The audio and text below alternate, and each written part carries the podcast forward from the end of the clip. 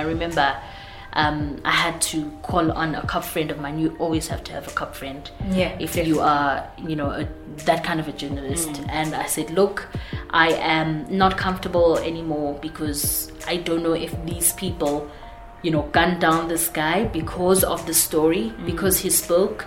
Because at the time we hid his face and Yes. changed his voice. But remember, yeah. I think, in hindsight, I think if you knew him, you would know that he's the one who spoke out.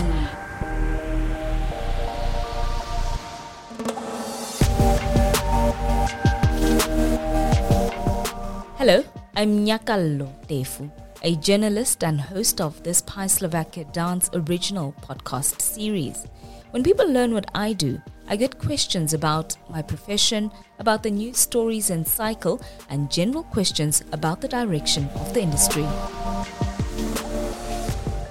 I wanted to find a way to explore these concepts and at the same time take all the people who ask about what I do along with me into the newsrooms, the editorial meetings, the producers' catch ups, and the chats I have every day with my colleagues and friends.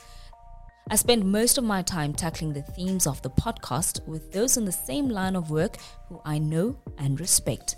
I am looking forward to growing with you as we learn more about the people and the stories behind the stories.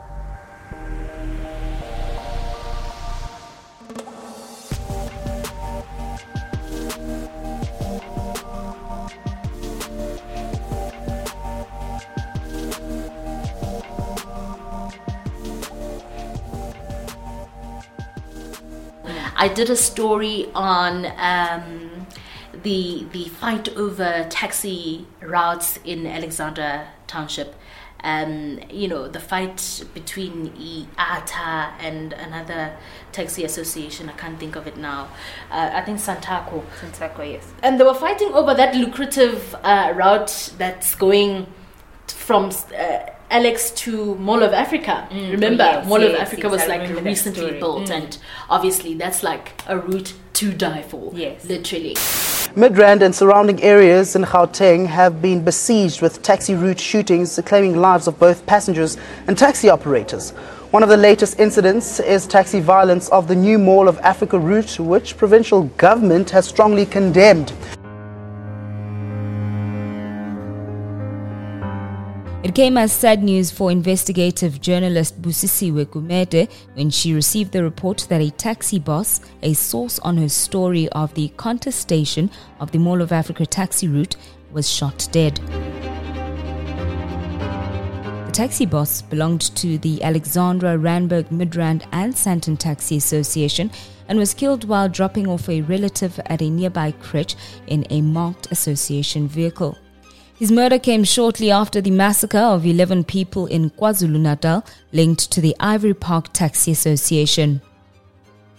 A police insider said they suspected that the recent killings were revenge attacks due to conflicts over the lucrative Mall of Africa route.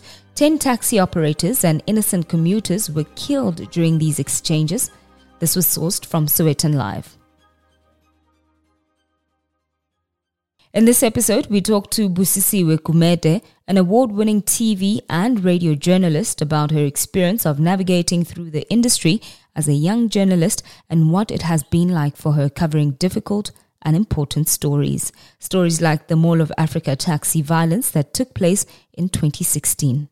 and I, I I sat down with a man uh, who was a taxi boss, I believe for Ata. Apologies if, if I'm wrong there. And I spoke to him literally a week before he was assassinated, and he was talking about how listen, you know. This is what we're dealing with as taxi bosses. The government doesn't understand. The transport department is not um, interested in what's happening. Like literally, we're dying on a daily basis, and we we need assistance. You know, um, and a week after, the guy was gunned down as he was on his way to to. I think drop off his niece at at the preschool. When that happened, obviously it was after the checkpoint story aired, and it was looking at obviously taxi violence, um, a day in the life of a taxi boss, you know, Yeah. just a normal story, really.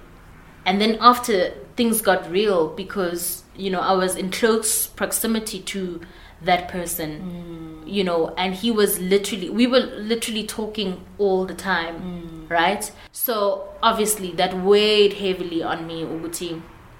You know, was it the story mm. that sparked, you know, a hit on him? That was one. Number two, his sister reached out to me uh, after his his his death, and obviously it's it's it's it's a perspective on how families are left to mourn yes. this person who was the breadwinner, you know.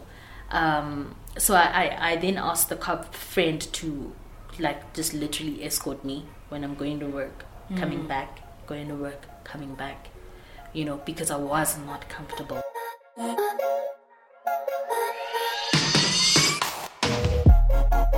To be effective in their duties, journalists need to ensure their own physical and emotional health. Newsmen and women need to develop strategies to manage the demands of the industry. To quote the executive director of Columbia Journalism School's Dart Center for Journalism and Trauma, if we really believe in the importance of our work in journalism and our responsibility to the communities we cover, we need a responsible self care plan, said Bruce Shapiro. I wanted to find out Busi's thoughts on expressing emotion as a journalist about difficult stories. But before that, I asked her about the psychological toll the story had on her and how she dealt with it. I'll be honest. I'll be honest. I'm you know when something traumatic happens to me, I generally don't react. Mm. Uh, and that's lo- I don't know. I don't know why. Uh, it's something that I've tried to break down with my psychologist and, and all of that. But um, it, when something like that happens, and, and we can go back to that point where I heard about him, the first thing that came to me was that we have to avenge his death by getting to the bottom of the story. Mm. So I didn't really cry. I didn't really feel bad or guilty or whatever. At that point, for me, the best way of moving forward or honoring him was to tell that story again mm. that the person who we interviewed um, you know a short while ago was shot dead mm. you know until my my my boss and and my my mentor uh Nkepile Mabuse was like Nana Gil no like I need to arrange counseling for you mm. I need you to stop mm. and I need you to take a break and and and be okay. You know, I remember she asked me, um, "Are you okay?" Because I was going on like, "Oh yeah, I think this is what this is what we need to do next. I'll do a story that," and she just asked me, "Are you okay?" And I, I found it really strange getting that question because mm. I didn't know how I was feeling. When I first met Busisiwe, I was confronted by a high tempo, straight shooting, unwavering, and intense individual who left me curious and terrified at the same time. She was always chasing a difficult story, going into places and putting herself in positions many wouldn't dare. Brave is the word I would use to describe her.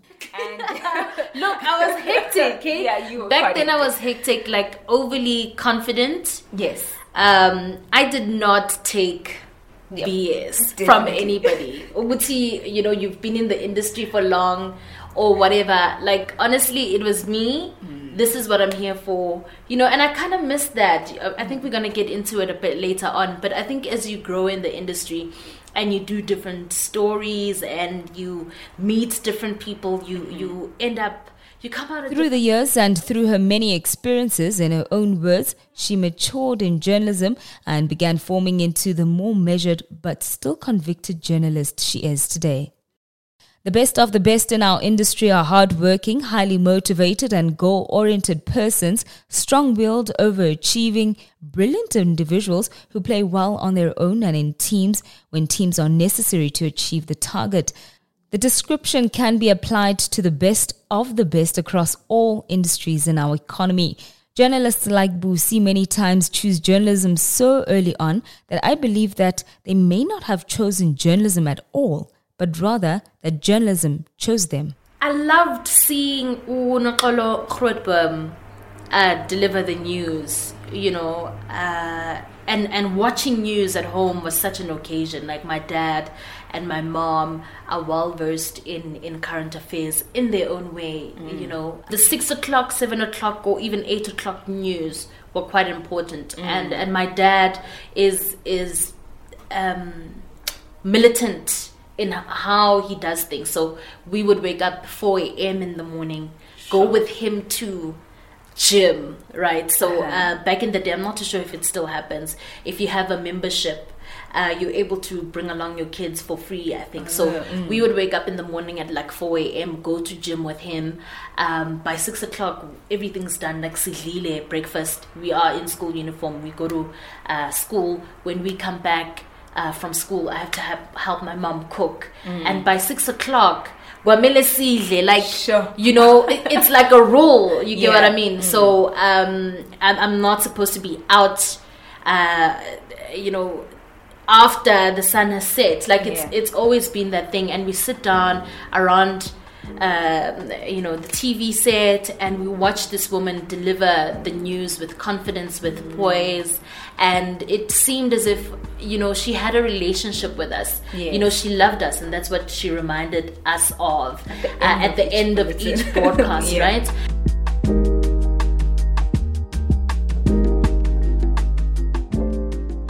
And I told my brother, and I was like, ah, you know, I think I want to do this, you know. And my, and my brother is no optimist. Like he was like, ah, you can never do this, babe. You know, firstly, you've got scars on your face. Like I was, I was like tomboyish. Yes, so, yes. you know, I've got scars like on my legs, on my face. Yeah. And he was like, firstly, you've got scars on your face. Secondly, you know, we just go to a, a township school. You need to, you need to know English. You know. Um, but one thing about me is that when you tell me I can't do something, I'm going to do it. So uh, that was my first, um, you know, interaction with journalism.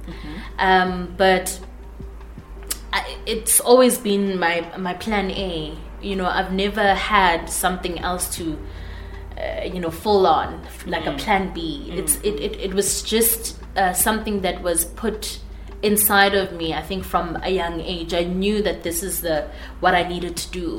You know, so I think everything else I kind of worked towards that bigger goal. You know, of Yeah. speaking to people um, at the end of the day and telling them in my own voice what South Africa today is all about, you know. Um, and I think that it, it carries so much of power um, to change the world, and that's obviously me again being. Uh, a softie and and seeing the world in my my own eyes. I think Yeah. uh, just seeing that symbol, like a, a black woman, you know, anchoring, speaking in her own language, you know, um, and having a relationship with her broad um, listeners and her audience. Yeah. That for me was power, and I wanted to do that. Yeah.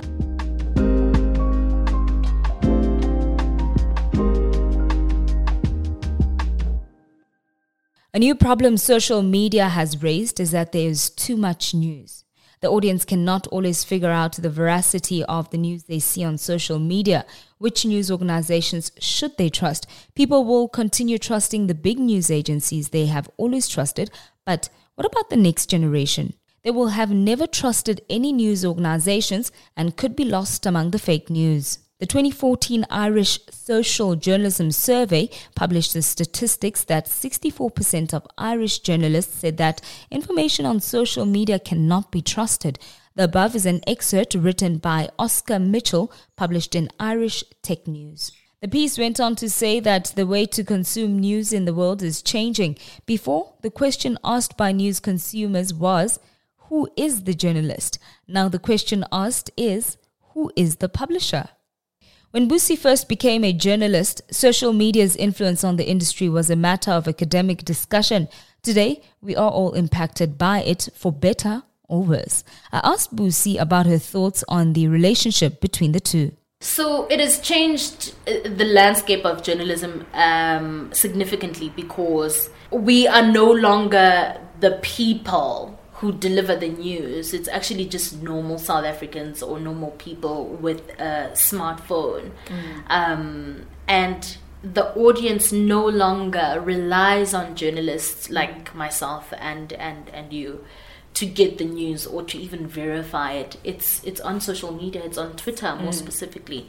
So when uh, uh, Twitter took off in South Africa, I mean, we felt it. Yes. And and a clear example of it was uh, during the Oscar Pistorius uh, trial, and you had a journalist like Karyn Maughan. Um, and I believe Mandy Wiener, who, uh, you know, kind of formulated, not formulated, but uh, they took on to Twitter to report on what was happening inside the court. Yes. And remember, at that point, I think the media was kind of not really barred, but it wasn't allowed to be inside or something like that. Um, so a lot of people had to go onto their profiles to find out what's going on inside. So that then changed, you know, how we do things because generally, remember, a newspaper is not drafted in the morning. It's done the night, Night before, before, yes. right? Yes. So I mean, whatever is said on court, court day one can only be published on court day two. Yeah. And and therefore the audience would have to wait for that, you know, 24 hours to get Mm-hmm. an update. But imagine now we're getting the, like second by second live. Yes. reportage and it's all live and that just changed the game completely. Busisiwe is a bright light in the night sky. As a colleague, she has taught me the value of aiming for excellence, being assertive, being clear with others, and being clear with myself about what it is I want. As a friend, she has become a counselor and confidant who I have turned to on occasion. Regardless of how bleak or challenging a story gets, if it matters, whatever the motivation, pursue it with integrity to its end. The journalist's responsibility is to their audience, their employer, but most importantly, to themselves. Thank you, Busi, for sharing your experience and wisdom with us on this podcast. You are appreciated. The conversation around social media and journalism has been a recurring theme this season. I want to dig a bit deeper into it in the next episode. Let me know what you think about the influence of social media on the news. You can find us on social media. On Instagram, it's at Off the Record Podcast. And you can hit me up on Twitter at underscore Nyakaloti. And let's talk. This is a Pi Slovakia Dance original podcast series. Research and writing, Nyakalotefu and Ratile Musweu. Produced and brought to you by Pi Slovakia Dance.